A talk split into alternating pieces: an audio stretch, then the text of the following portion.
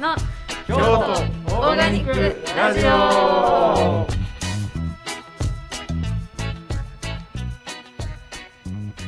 い、こんにちは。えー、京都オーガニックアクションの鈴木健太郎です。えっ、と、京都オーガニックラジオ第、えー、4部、えー、パート4ですね。というわけで、えっと、前回引き続き、えー、ワンドロップの小谷渉さんにお話を伺っていきたいと思います。はよろいしくお願いします。はい、えっと、もうなんか、はい、行っちゃいましょうか。えっと、まあ、あのあバイトしてた八百屋を辞めたその日に、もう次の八百屋が、みの物件が見つかり始めたっていうところから、えっと、ね、自分でこう、農家さんを開拓していって、えー八百屋を起こしたっていうところですけど、その後、どうなっていったんですか？その後ですね、その後ですね、まずそのね、さっき話した、あのーその伊賀の3人の農家さんなんですけど、えー、まあ、この若者同士ね、こう一緒に頑張ろうみたいな、こうすごい理想に燃えてはいたんですけど、まず、あのー野菜の、やっぱり、あのね、だから、まあ、ぶっちゃけだから野菜のクオリティが、うんうんうんうんやっぱり難しかったんですよね。結構。う。うんんうん。やっぱり、一つはそれがね、えっと大きかったですね。それはうんどんな感じだったんですか、虫食いが多かったとかいや、虫食いが多かったとかね、いや、もうこの今15年、16年後の今のこの今のレベルなんかと比べたらもう、その当時のオー言ったらあれで、ガニックってね、うんすごい低いですよねもう全然、もう全然違うんですよ。うんで、しかもうんうん彼らは始めたばっかりでしょ？うんうんうんうんっていう状況で、で、やっぱりもうサニーレタスの中にもナメクジがすごかいとか、はいはいはい、うん。いやだとかからこのもうその、野村君の後ろに映ってるラディッシュとかありえない感じですよね、いや、ありえないありえないありえない。これ無農薬ちゃうやろって言いたくなるよね。あとその、あの、スプラウト作ったんだけど、みたいなんで、うん。持ってこら、持ってきはって、なんか、タオルみたいな、なんかタオルみたいな雑巾みたいな、なんか、の上に種が巻かれてて、それでこう生えてるみたいな、これをどうやって売ったらいいんでしょうかみたいな、なんか、スプラウトみたいななんか、ことがあったりとか、あのー、あとはその、あの、美味しい野菜ももちろんあったんですよ。うん。もちろん美味しい野菜もあったし、あのすごいいい野菜ももちろんあったんですけど、やっぱりそんなに安定するわけじゃな、わけないじゃないですか。うんうんで、あとはね、やっぱり考え方がちょっとやっぱり、違う、だんだんちょっと違う、違うなっていうのが分かってきたっていうか、うんなんかその、僕はなんかこう、八百屋で絶対にこう、プロになるぞじゃないけど、八百屋でなんか一旗あげるぞみたいな、うんうんあのーえーとりあえず八百屋でまず生計ちゃんと立てれるようになるぞっていうか、なんかそういう謎の野心、野心っていうか謎の気持ちがあったんですよ。謎のモチベーションがあったんですね。うん。八百屋でなんとか、まあ、生計をまず立てなきゃっていう。うんうん。で、でもその農家さんたちは、割とこう、農的暮らしっていうか、ううん。んなんか、何人、三人の、うん、どっちかというと農的暮らしの方がいいんだよな、みたいな感じだったんですよね。農家でバリバリ、その、お豆腐さんみたいに、その、ね、とか、今でこそ、もうその、勇気でちゃんとこう、制限立てていきますみたいな、っていうよりかは、僕は、僕はそういう感じかなと思ってたんですけど、初め。うん。っていうよりかは、どっちかというと、農的暮らしでうん。行きたいんですっていう感じだったんですよ。どっちかっていうとね。さうん。前回の話にも出たうん。その安全農産とか、そのうん。要は有機農業運動とか学生運動から派生したその社会運動的な有機農業の文脈があるわけじゃないですか、どっちかというとそっちのなんかこう流れをうん。ねあの結構そういう傾向強かったわけじゃないですかその頃って、うんまだ、うん。ね、だからこうゆ要は大量生産大量消費に対するうん。アンチとしての、えースロー農業みたいなうん。のを一応運動のうん。なんかうん。一環みたいな感じで位置づけてうん。農業を捉えてる人が結構いたし多うん。分その影響もあったんですかね。うんうんうん。なんか。そう。でね。なんかもう本当その頃ってあのどれぐらいか？2007年か8年か分からんけど忘れましたけど、うん。もうリーマンショックがねああ。おそらくあって、もう社会的にちょっと状況がくすぶってたというか、うんうん。で僕らも同じ世代やったらモラトリアムとかね、うん。自分探しとかすごいあの キーワードであった時期やったから、うん。その頃にあの脳の方に農業じゃなくの脳的暮らしに傾倒していった人たちって、やっぱり思想まずありきでね、やっぱそうなんやな。うん怪しい人多かったですよね。なんかさ今それこそ野村君みたいなのって いわゆるベンチャーっぽいとこあるやんか。なんかこう一旗上げてやろうじゃないけどさっきのワンドロップ的なこれで身を立ててやろうっていう結構野心そういうなんかね野心に溢れてる農家が増えてるでしょ今。若い20代30代とかで、でもなんかそういうのにでも逆にその頃の勇気のなんかメインメイン主流かどうかは知らないけど人たちはむしろなんかそういうビジネスベースの農業に対してはなんかちょっと車に構えてたみたいなとこあったんやろね。うん、そうですね。まあ、全部が全部そうかわかんないんですけど、うんねうん。あのーまあ、彼らに関してはど、どっちかっていうとそういう感じで、うんうんで、だったんですよ。で、あとは単純に、まああの、経営的にですね、経営的にその、さすがに伊賀まで行ってらんないなっていうのがだんだん分かってきて、半年ぐらい経って。えー往復が4時、往復4時間で、ガソリン代がなんぼで、みたいなね。えー体力的にもきついし、で、で そっち行ってさで、トラックが満帆になるんだったらいいけども、いや仕入れる野菜がね、モロヘイヤが5束と、鶴紫が5束と、うんじゃがいもがあー10キロはあるかな、みたいな。初初期のオーガニックアクションやな。そうそう。いや、ほんとほんと。いや、もうマジでそのオレンジのコンテナが1個か2個みたいなさ。うんで、それで仕入れて帰ってきたと思ったら、ううわーなんかめっちゃ傷んでたとか、もうちょっとこれは無理やなっていうさ、経営的に、これは全然無理やなっていうのがさすがに分かってくるじゃないですか。うんうんうん。っていう、そっちの面も大きかったですね。さすがにその伊賀まで行ってるっていうのは無理だよなっていうのが。うん。うんなんぼその思いだけじゃ無理だよねっていう、伊賀まで行くのは。っていうこともあって、うん。で、でも安全農産で運んでもらうっていうのはしばらく続けてたんですよね、それでも。だけど、あのー、1年ぐらいして、ほとんどのその3人のメンバーが、1人は沖縄に、もともと沖縄に帰るつもりの人が1人いて、うんあ沖縄の出身の人だったんですよね、その人が。で、沖縄で農業やるって言って一人で帰っちゃった人がいて、で、あとの二人も、なんか、やっぱり、その出荷ガンガンしますっていう農業ではなくて、もうちょっとその、っていう風に、ちょっとだんだん方向がシフトしていって、で、ちょっと、あのー野菜仕入れるとかっていうのはなくなっていったんですね。ってうんいう感じ。うん。最初のあれに関しては。はいでなんか、うんそその僕がねワンドロップ最初に知った頃っていうのはなんか旅する八百屋のイメージがああるんですよ。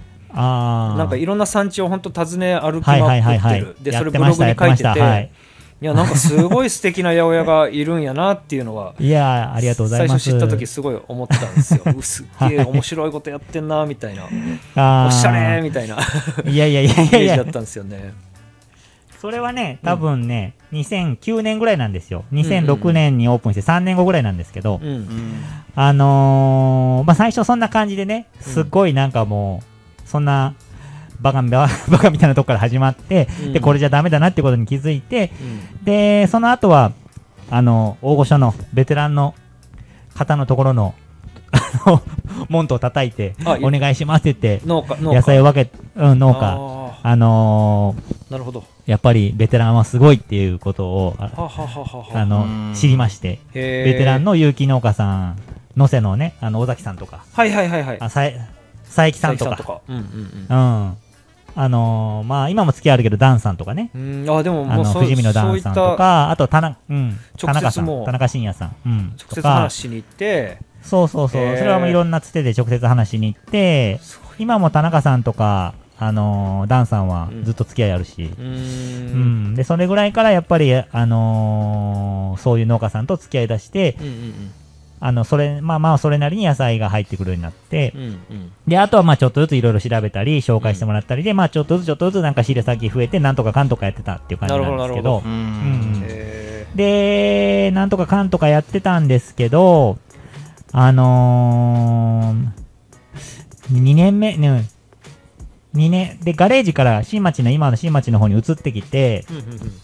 まあか、創業してから丸2年ぐらい経った時に、あの、夏がむちゃくちゃ暑くて、うんもうめちゃくちゃ暇だったんですよ、その時に、うん店がもう。もうほんと暇で、で、めちゃくちゃ暇で、しかもその時にね、あの、同じ新町通りに、あのーオーガニックスーパーができたんです、その時ね。もう今みんな忘れてるけど、15年ぐらい前にね。できて、うわ、もうダメだ、もう俺らダメだ、潰れると思って、もう無理無理無理と 絶対潰れるわと思って、で、お客さんもその時、そのぐらいめっちゃ減って、あ、これマジ無理と思って、で、その時に、もうやめた方がいいの、マジでやめた方がいいかもしんないなとか思ってたんですよね。で、で、店もね、その時夏暑すぎて、もう、お客さんも来ないし、3週間閉めたんですよ、店を。夏にで、夏に。八百屋が夏に3週間店閉めちゃった 3週間閉めて、閉めた。3週間店閉めて何したかっていうと、あのー農家さん巡り、もう一回自分たちの原点を再確認だとか言って、農家さんを巡ろうとか言って、お思いを共有しようとかなんとか言って、あの、なんか農家さんをめ巡ったんです、その時奥さんと？あの、お付き合いしてる。うんそうそう。うんおあの妻と。うんで、回ったんですよ。回って、なんだかんだ九州とかも行ったりとかして、回って帰ってきたんだけど、3週間経って帰ってきたんだけど、全然自分探ししたんだけど、全然自分見つからなかった。3週間経って戻ってきたんだけど、なんか全然何も、何もなんか方向性見出せなかったみたいになって、やばいってなって、いや、それで、いやもうさ、どうするみたいな感じになって、もうでももう、もうどうせダメならもうちょっともう、もうなんか、オーガニック限定とかもローカル限定とかちょっとそういうのを全部取っ払ってさ、もうなんかやれるだけやってみようやみたいな感じになって、もうとにかくお客さんの求めてる野菜を なんとかして仕入れようやみたいな感じになって、もうその、やっぱり地物だけで、しかも地物の当時でまだ2、3人ぐらいしか付き合いがなくって、で、あとは、あの、オーガニック系の卸とかから仕入れたりしてたんですよ。うんそれでも、ゆあの、本当に値段は高いし、で、言ったら悪いけど鮮度も悪かったんですね、めちゃくちゃ。鮮度は悪いし、質も悪いし。うんで、エンチから取るとそういう感じだったんですよ。うんオーガニックのやつね。ううんんオーガニックとか減農薬とかでも。で、もうそれでレタスが400円です、500円ですとか、いや、これ絶対やっぱり売れないよねって、しかもこの鮮度でこんだけ悪くて、みたいな。で、地物もすぐなくなっちゃうし、でこれで八百屋やっていくの無理じゃねってなって、やっぱり。あの、で、じゃあこのままやめる？でも、まあ、やれるだけやってみようやってなって、で、そっからもうなんか怒涛の産地開拓が始まるんですよ。なんかもう、とにかくネットでなんか調べてすぐ電話みたいな、なんかもう、なもうとにかく電話しますみたいな。もうあの、とりあえず電話して、八百屋やってるんですけど、みたいな感じで、電話しまくって、あのーとにかくお客さんにレタスないの？とか言われたら、はい、レタス探しますみたいな。なんか、キャベブロッコリーないの？って言われたら、はい、ブロッコリー探しますみたいな感じで、もうとにかくね、もうネットだーみたいな。すげーわーってやってで、わーってやって、で、もうそれで、探して探して探しまくって、もう毎週毎週なんかもう、あの、あっち行きます、あこっち行きますみたいな感じで行ってました。へと一時。ーうん、もう、今はようやらんっすね、それはもう。いやいやいやいや。で、それで、それで本当あちこち行ったんですね。う。ん。あのもう、多分ね、あ東北とかは遠いから行ってないけど、九州も全部行ったし、なんか、多分47都道府県結構行きましたよ、なんかあちこち。でマジか。今考えると、今考えるとそんな、そこんな行く必要ないだろうと思いますけどね。無駄に行ってた部分も結構あるけど、すっげえおもろ北海道も行ったしね、もうとにかくもう、とにかく、お金があったらとにかくそこに使っちゃってみたいな。それってそれってなんか、うん前回の前の錦商店さんの話でその、はいはいオーガニックはやっぱり市場には流通してないからはい。あの自分で開拓するしかないってやつを、うんうん本当地で全部やってたってことですよね、そうそうそうそう。うんそこまではやっぱオーガニックはオーガニックでこだわってたんですか？そうですね。オーガニックか、まあ、減農薬かのーその、できるだけ、まあ、減農薬って言っていいのか、まあ、減農薬、うん。っていうので、まだその時期はやってました。なるほどなるほど、うん。オーガニック、まあ、減農薬縛りで、あのー、八百屋をやってやるぞっていう、その時はまだそれでやってました。うん。うん。で、とにかく日本中なんか開拓すごい。しまくるっていう。ワンドロップの原点ですね、どうどうですか？野村君この話聞いて。面白いっしょこの八百屋。いやーすごい。すごいっすよね。すごい。いやいやいや。面白いです。えその開拓してはった時は、はい。奥さんと一緒に回ってはったんですか？その時はお店とかどうしてはったんですか？ああ、あのー休みの時とかは妻と一緒に行ったりしてましたけど、はいあのー、えっと、土日使って、土曜日はもう妻一人で店を任せて、うん土日で長野行ってくるわとか、あちょっと九州行ってくるわとかやってましたね。土土日で？うん土日で？なんとか夜行バスとか、なんか、うん。うん。すごい楽しかったですね、でも。いやめっちゃ楽しいやろうなあのー、今日は、あ今回は、あなんかなんであの、ほら、あの、ビジネスホテル。ビジネスホテルどこ泊まろうかなみたいな。なんかめっちゃ楽しそうん、旅で、でもそれで一回ね、めっちゃ、めっちゃハードですよ。でもその、う、うん一回行ったらさ、一軒だけやったらもったいないやんか、やっぱりほら。どうせ行くんやったらね。どうせ行くんやったら四五軒見て回りたいやん、やっぱりするともうやっぱりこう、どうやって回ろうかなみたいな、こう、四五軒こうピックアップして、はいはいルートルート回らせてもらうみたいな。うん。えー、いやことをやってましたね。なんかアホみたいにほんまやってましたわ。いやおもろいわ。なんか印象的だったとこってありますか？印象的？うーん。どこかな長野は何回も行きましたね。やっぱ長野。うーんうんん。長野は、長野は、なんかやっぱりこう、山は綺麗だし、うんうん、なんか標高高いし、こう、うん。あなんかそのえーうん長野とかでもオーガニックでやってる人ってやっぱ規模大きかったりするんですか？そうそうそう、大きいですし、なんかやっぱりこう、農場の規模も大きいし、うんうんあとはこう、リンゴとかあるじゃないですか。うん。果物とかも豊富だし、あのー、ー。気候もいいし、なんかやっぱ全然違うなーっていう。やっぱ地域ごとで、うん。あそうう。ん。そうそう、それがね、すごい面白かったです。やっぱり京都の、うん、京都の農家さんと、やっぱり、やっぱり関東とか全然違うとこ行くと、うん。あれ、畝が全然立ってないやん、みたいなね、こう、京都とか結構こう、畝がこんな高く、山みたいな割とこう、高い、そうそう高売りして山みたいにこう立ってるじゃないですか。水はけが悪いから。う。んで、こう、ネチネチしてんなとか、ねまあ、素人でもさ、うん。あの、パッと見でこう、ネチネチしてんなとか、畝が高いんだな、水はけよくしなきゃいけないんだなとかわかるけど、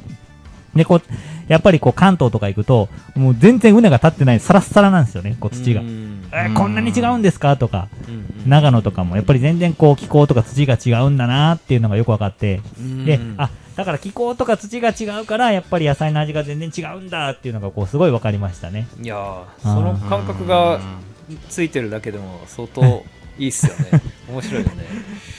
へーへーへー。えっとどうしようかな。そその後その後どんな感じなんですか、その後ね、その後はね、あのーそれでだから、大開拓時代に勝手にね、勝手になんかかっこつけて言うけど、開拓時代大開拓時代やってまして、それを、あのーまあ、4、5年やってたんですよ。うん。で、それで野菜も、その当時、そうでも安かったんですよね。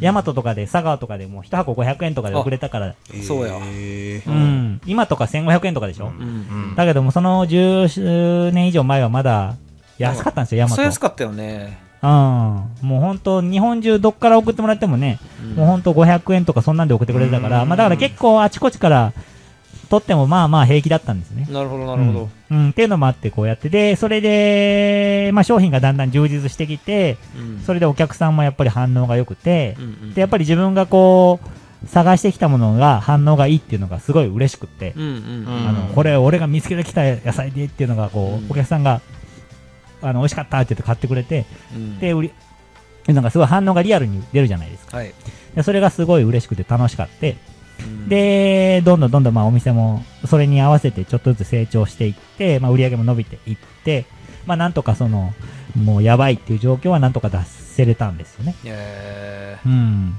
で、それでなんとか出せれたんだけど、で、なんとか出せれたんだけど、やっぱりその、やっぱり欠品が出るっていう、ーうんあの、やっぱり切れちゃうっていうのはあるじゃないですか、野菜。うんうん野菜がなくなっちゃう、うんああ、そう。もう、端境期とか来たら、やっぱりそのもうキャベツない、大根ない、うんうん。で、レタスもなければブロッコリーもないし、もうほうれん草もなんかないし、わーみたいな。うん。もう全部花咲いてわーみたいな、なん。か、やっぱりなるって。で、その、年中安定してこう仕入れをしようと思ったら、絶対どっかに穴ができるんで、うんうん。で、もう僕、八百屋が、こう、なんていうのかな、あの、やっぱり、八百屋としてお客さんに認知してもらいたかったんですね。なるほどなるほどうん。あの、自然食品店っていうよりかは、八百屋として、あうん。一般のお客さんに広くこう、門とか開かれた、こう、あの別にオーガニックにこだわってる人だけじゃない、あの、うんオーガニックに興味ない人でも買いに来れる店がやりたかったんですよ。なるほどなるほどなぜか。うん。で、だから、広くいろんな、普通の近所の方が来てくれるようなお店やりたかったんで、うんあの、どうしてもその、キャベツないの？とかいうのがありえないんですよ。大根ないの？みたいな。はみたいな。わあなた八百屋でしょ？みたいな。なんで大根がないの？みたいな。意味わかんないですよね、お客さんからしたら。で、そこに答えられん。そこに答え、いや、でもうちは産直だから、いや、オーガニックなんです。だからないんです。とか、でも市場に行ってないんです、僕は。みたいな。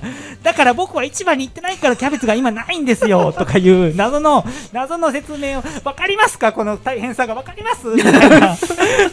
その、だから僕はこういう縛りでやってるから、オーガだないんですよ、キャベツが。とかいう謎の説明をするのにもう疲れ果てて、ああうん、もういいわと、もう、って思って、もう市場 行くわと思って、ついに。もう市場行くわと思って、禁断の扉を開いてしまった。そう、そう。で、市場行ったら、なんだこれ最高かみたいな。何でもあるやんみたいな。おい、最高かよ、ここはみたいな感じになって。今まで俺何してたんやって感じやな。そう。そうなんです。禁断の扉を開けてしまいましたいやおも。ろいわそのくだり そのくだり最高 そうかはい。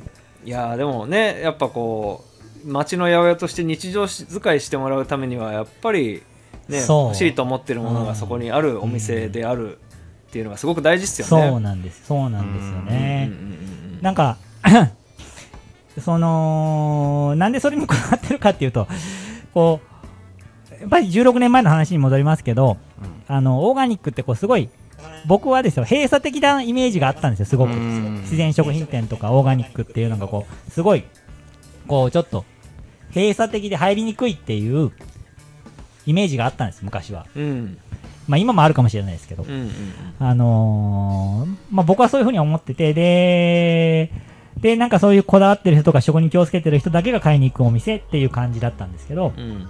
いやそういうお店ではなくて、なんかもっとこう、あのーふ、そう別にこだわ、こだわってない、誰もが来れるお店っていうのを目指したくて、なるほど。で、で、それで売ってるものがオーガニックだったっていうか、うんうんうん。おオーガニックを売ってるけど別にオーガニックこだわってる人ももちろん来るし、そうじゃなくても、それのきっかけになるような店にしたかったんですよ。なるほどうん。で、どうしてもそれになんかこだわってたみたいで、僕はうん。で、それで、あのー、八百屋っていう形になんかどうもこだわってたみたいなんですね。でも今思えば。やっぱりそれでね、うんしっかりファンがついてますよねおそらくいや、離れたファンもいると思いますよ、逆にね。それ言うなら。あそうかそうかえ、何？ワンド、うん、ワンドロップ何？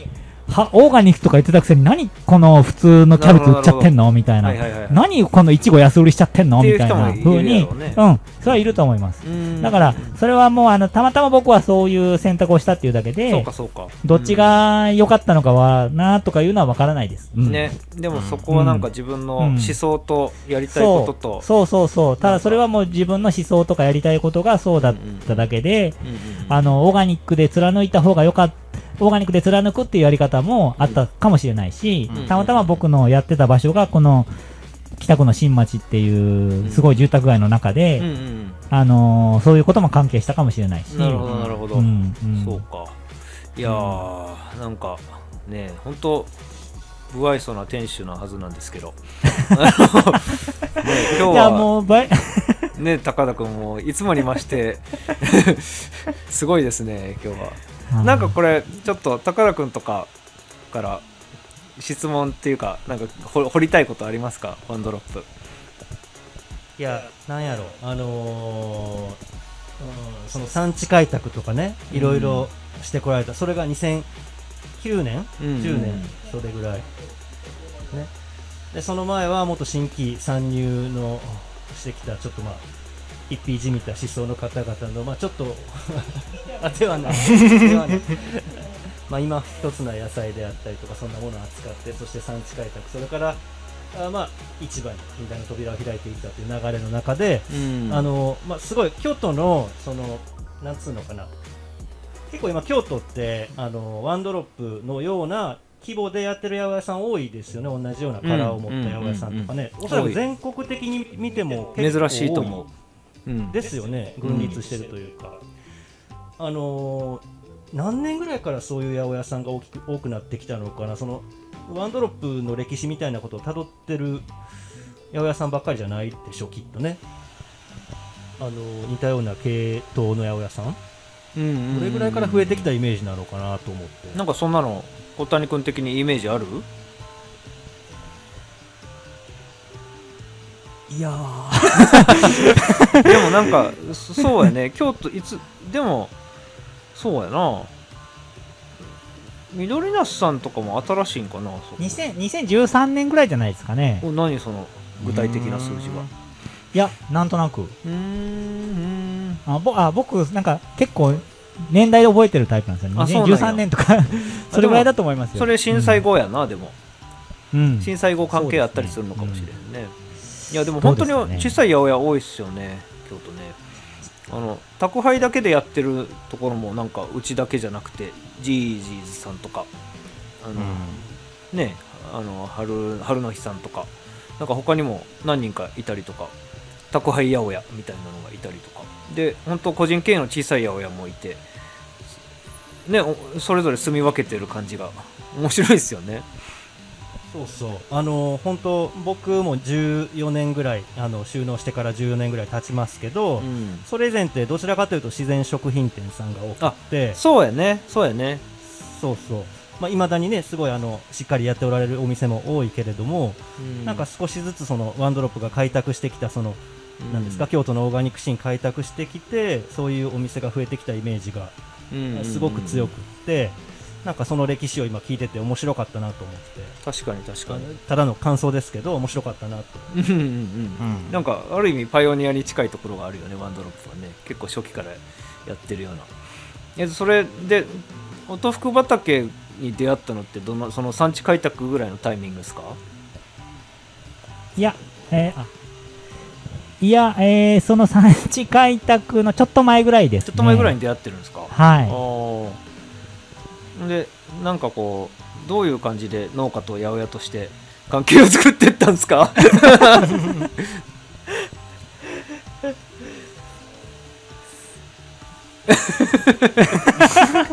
気になる。最初最初ねワンドロップでアルバイトさせてもらってたんですよ。あそうなんや。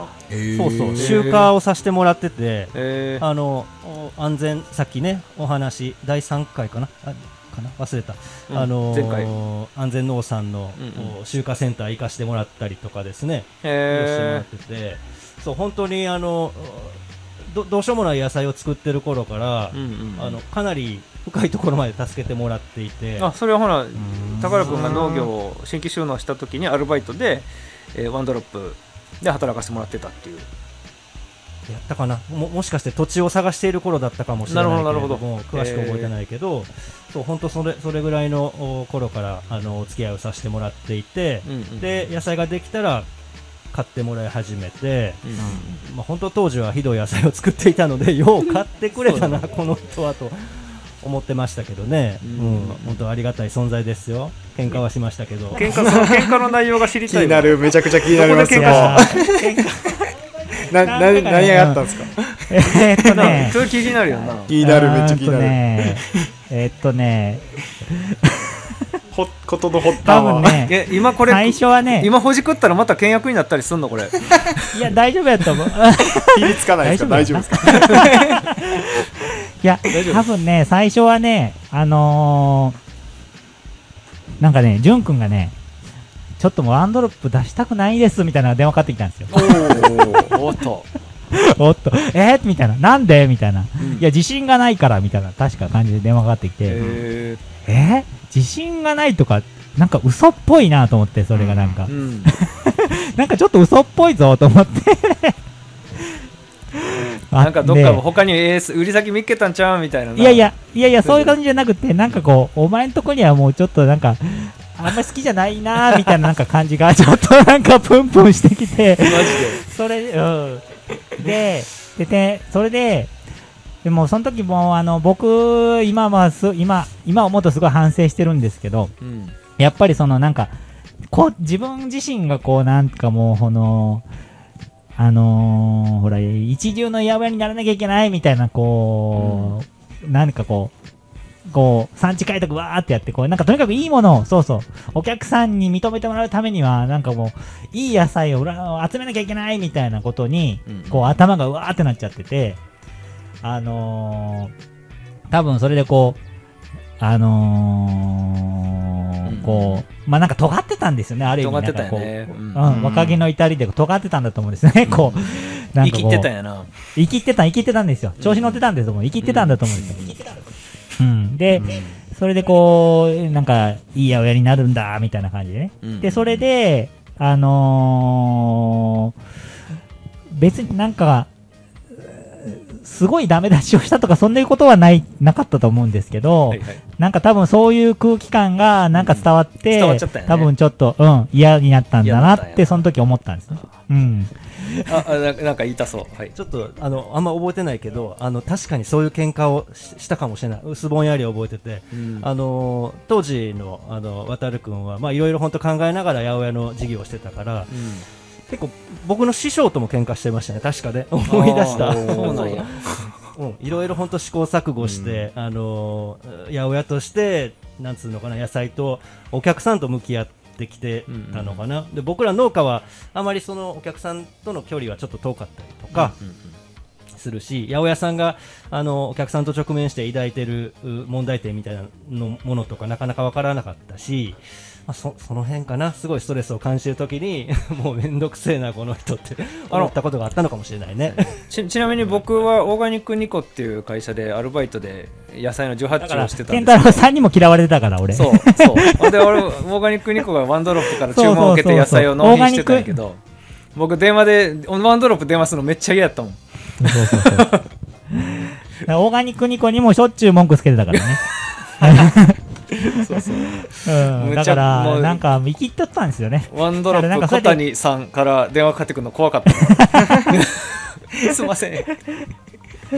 だから、その、なんか、あのー、うん、その、いい野菜を集めなきゃいけないみたいな、うんうんうんそれが強す、強くすぎて、その、いやめっちゃ農家さんにももそういうことを、ちょっと、なんか、高圧的なことを言ってしまったり、なんかこう、ちょっと強めにダメ出ししてしまったり、いやなんか面白いですね。うんうん。そういうことをやっちゃってましたね。いやなんかこういろんな要があるのがいいよな。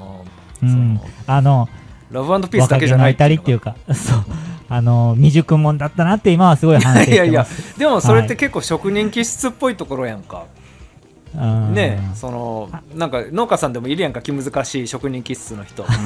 なんかそそういうそれに近いものを持ち合わせてるよななんかはい。あのね、僕ね、すごいスパルタ気質なんですよ。すごいー。あの、すっごいね、スパルタ気質で、まあ、パワハラ体質なんですよね、やっぱり。うん、もうダメなんで、全然ダメなん全然ダメなんですよ。だから、あの それを昔バンドやってたって言ったでしょ、さあ、ここない、さっきの。うんうん高校の時バンドやってたっていう話で、その時も、めちゃくちゃもう厳しかったんで、他のメンバーに。マジで？もう、もう恐怖のリーダーとして君臨してて、で、俺がビートルズやるって言ってんだから、お前らはビートルズやるんだ、みたいな感じで、そもそも他のメンバー別にビートルズ好きじゃなかったのに、無理やりビートルズを好きにさせて、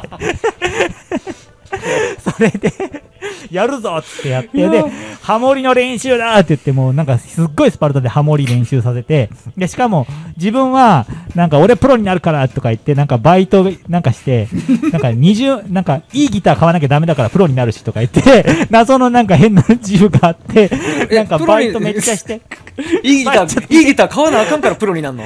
そう、いやいやいや、ちゃうちゃうちゃう、プロになりたいからいいギター買わなあかんとか言って、で、20万円ぐらいするギターをわざわざバイトして買って、で、他のメンバーにもお前らもいい楽器買えとか言ってね、なんかバイトして買わせたりとかも ひどかったんですよ。すごいな嫌やでな とにかくすっごい、全然ラブピースじゃないやん全然ラバンドピースじゃない。もう最悪。最悪のスパルタ、スパルタンです。スパルタンもううんスパルタンスパルタンなんですスパ。ルタンやねなんかもともとなんかやっぱそういう謎の気質があったみたいで、うんうんうんで、うん。で、中学の時吹奏楽部もやってたんですけど、その時も、すごい、スパルタで後輩とかにやっちゃってたんですよね。だから、それは今すっごい反省してます、本当に。反省してるんやね、うん反省してます。本当反省してます。うん。あのいやー、面白い 面白いここまで出てくるとは思ってへんかったわ俺 いやーすごいなワンドロップ。えっとちょっともう30分経っちゃったんやけど。はいは い。えっとどうしようかな。えっとちょっとワンドロップさんのこれからみたいななんかあなんかちょっと最近、まあ、け京都オーガニックアクションが始まってなんかちょっと原点回帰したみたいな時期があったー、じゃないですか。そうですね。はいはい、はい。でそのまあ市場にねあの市場の仕入れもしししてたしあのやっぱ品揃えよくすることもしてたけれども、うん。うん。うん。まあ、僕らが京都オーガニックアクション始めた時に、うん。うん。うん。やっぱローカルの農家さんとつながりたいみたいなのがまたうん。うん。ちょっと火がついて、ね、めっちゃなんか産地回ってそれこそそれぞれの作付けのデータ集めたりししたりしてたじゃないですか。ね、でそれそのそれを経た上で、まあ、今のうん。ワンドロップはなんか今後なんかどんな感じなんですか、なんか。今後どんな感じ？うん、そうですね。いや、なんか、かっこいいことが言えたらいいんですけど、全然特にそのう、んうん。あのー、決まってないです。なんか、なんか何店舗か出しますとか、なんかこう、店でっかくしますとか、ね、言えたらいいんですけど、ほんと何にも決まってないんです。でもまあ 地道に八百屋としてやってで、いくんなだよね。んですよ。だから、ねなんか日、々ね。結局地道にやっていくしかないなーっていう。で、うん。まあ、あのーちょっとずつちょっとでもちょっとでも、去年より良くなるようにっていうことだけしか考えてないですね、なんか。うん特に、本当なんかないんですよ、別に今後。だって今までの話全部聞いたけど計画性ゼロやもんなそう。そうなんですよ。計画的に起こってるもことなさそうやんうないんですよ。あ本当ない。だから今困ってんのよ、それで今い。やいやいやいやもうだから今それでうんいやとんでもないそれで今だから困ってんの、本当これからどうしたらいいのかなと思って。誰かプロデュースしてほしいみたいなそう、プロデュースして誰かもなんかその、なんかあの、謎のパトロンとか来てほしい、本当 うん。もう魚途中さんに回収されようかなとか思って。買ってくださいみたいな。私を買ってみたいな。本当思ってます。そうですね僕も、うんあのいろいろうまくいかなくなったら坂の途中とか四つ葉に雇ってもらおうと思ってます、そう、マジで。うんなんかいいですか？はいどうぞなんか今までの話聞いてて本当にああのそのあの計画性ないっておっしゃってましたけどでもなんかあの最初ガレージのところから始まってで、まあ、オーガニックにこだわってたけど、まあ、それを広く、まあ、市場とかもあの行っていろんな野菜も仕入れるようになってとかすごいその時々でこうめちゃめちゃ変化されてると思うんですけどなんかそこでなんか自分の今までやったやり方と変えるわけじゃないですかなんかその葛藤ってあったんですか？変わることにめちゃめちゃありました。あやっぱりはいそれはめちゃめちゃありました。はい。なんかもう、サクッと、もう明日から一番行くわーではないです。なかなかできないですよね うん。それはやっぱり、それなりに葛藤はありました。うん。いや、俺オーガニックで始めたんちゃうんとかね。うんうんいや、俺オーガニックやりたかったんちゃうのって。ジョン・レノンでラバーズちゃうのって思いましたよ。やっぱり。でも葛藤はありましたけど、でも、なんか、まあ最初の、んあの、さっきの3部です。一番最初の方に言いましたけど、あのー一番、やっぱり、愛だと思ってるんですよ、やっぱり。うん気持ちの方が大事だと思ってるんで、別にその、オーガニックだからいい、オーガニックだから安心安全だ、美味しいとかって、うん初めから思ってたわけではないんですよ。うんやっぱりその、オーガニックでやろうっていう心持ちの方が大事だと思ってて、なるほどなるほど。ななんでオーガニックを、売れるからオーガニック、なんかニーズあるからオーガニックやってますじゃなくて、うん。いや、お僕はその自然とかと調和した生き方がしたいからオーガニックやってるとか、その本当に美味しいもの作りたいからオーガニックやってるっていう、その気持ちの方が大事だと思ってたから、うん。別にその気持ちっていうのは、オーガニックっていう農法じゃなくても、別に農薬とか化学肥料ちょっと使ってても、なんか、その、食べる人のことを思って大事に優しさを込めて作ってるものであればいいじゃんって思ってたんで、そっちの気持ちの方が大事だと思ってたから、あのーまあ、そこだけは失わなければもういいかなと思って。うんうん。で、市場に行ったらやっぱり市場でもそういう魂感じる野菜っていうのはやっぱあるんですよ。ああ、うんなるほどなるほど市場にもやっぱりそういう、オーガニックでもなんかちょっとなんだこれっていうのもあるし、うん。気持ち入ってんのかこれみたいなのあるし、うん。市場でもその、これお前ふざけんなこの野郎みたいな、何お前レタスの下の箱になんか傷んだやつかき一緒に入れとんねんみたいなね、うん。そういういい加減な仕事すなみたいなのもあるんですよ。それ腹立つなもうみたいな。何う後ろの下のやつ傷んだ、もうしょぼいやつ隠しとんねん、上だけ綺麗なやつ並べてみたいな。もうそれはほんま腹立つんですけど、でも、あの、やっぱりこう、市場でもその、生産者の名前箱にバーンと入って、箱開けたらピカピカの、やっぱそういう、うわ、やっぱこの人すごいな、みたいな。うん顔も知らないしな、ね、な、どんな人かも知らないけど、物からこう、物語ってくるその、魂みたいな、やっぱりそういうの感じる野菜もうん果物もいっぱいあるんですよ、市場に。だから、それをなんかこう、普通栽培だからとか言って卑下するのは僕は違うと思っててうん、それはもう同等にやっぱりこう、もう魂こもってるものは評価したいって今思ってるし、もうそれはもう、あのーこれは無農薬が一番良くて、うん。観光栽培下ですみたいな、そういう売り方はもう絶対したくないん。です。と今思ってます。いやー素晴らしい。いやーもうすしましまったはい。ワンドロップ素晴らしい。も素晴らしいですね。はい。もうこれでもういいっすね。もう他言うことないっすよね。なんかありますか、はい。まだ。もう言い切った。いやなんか本当まだまだ時間あっても足りないぐらいなんですけど、まだまだ掘りたいところあるんですけどあの、はこの辺で一応終わりにしようかなとはい。すいません。もうなんかもう、大丈夫でしょうか？いや、めっちゃもう最高です。素晴らしかったです。あのーまあ、楽しかったこの、はいこの面白い店主この面白い店主に会いたいと思った方は、ワンドロップに行ってください。全く違うキャラの彼が見れるんですよ。はい、もう、本当に本人ってなんかもうそうそうそう。もう、全く、あの、話しかけても、ほんま、超愛想悪い。ただ、ただ、あの、ワンドロップやっぱポップにね、すごく情熱がこもってるのが、手書きのポップがいいので、もう本当、あの店主はもう本当忙しく仕事してるので、あのポップでその熱を感じ取ってもらえたらと。はい。ポップ頑張ります。これからも頑張ります。ポップ。接客もほどほどに頑張ります。はい。いいですか？もうこれで終わりで。はいありがとうございましたはい今日は、えっと、今回、ワンドロップの、八百屋ワンドロップ、えーの小谷亘さんのお話を、いやもう最高に面白いお話を 伺いました。はい、どうもありがとうございました。ありがとうございました。えー、いらっしゃい。